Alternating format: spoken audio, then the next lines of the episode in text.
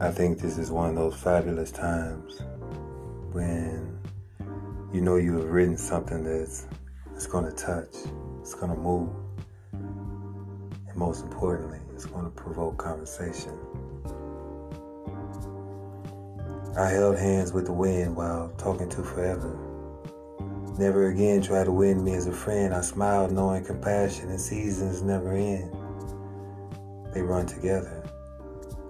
Losing balance, I slipped into the best of me, wondering how I was finally able to be. The virgin acceptance was hard to achieve until I heard the whispers that were decreed. Scared, paid attention, the cost too much to mention. Blink once to refocus on the ascension. Worth added two cents, but a so-called friend said it just don't make sense. Real lies, falsified, hidden by the dramatic tears called emotional cries.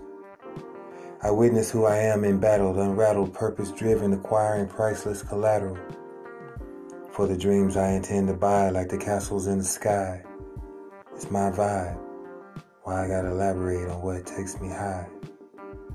Lows told and showed, noticed, real, but after I was forced to be cold, hard tailor made, somehow I kept finding reason to donate after the removal of all sharp blades.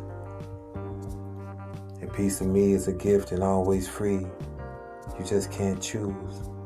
Now take my sleeve as I lead to the oracle of peace, written inscribed so the secrets are open but in disguise. Thanks for walking with me, but now you know what it feels like to hold the hand of the wind.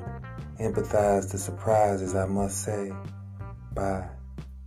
Again and again.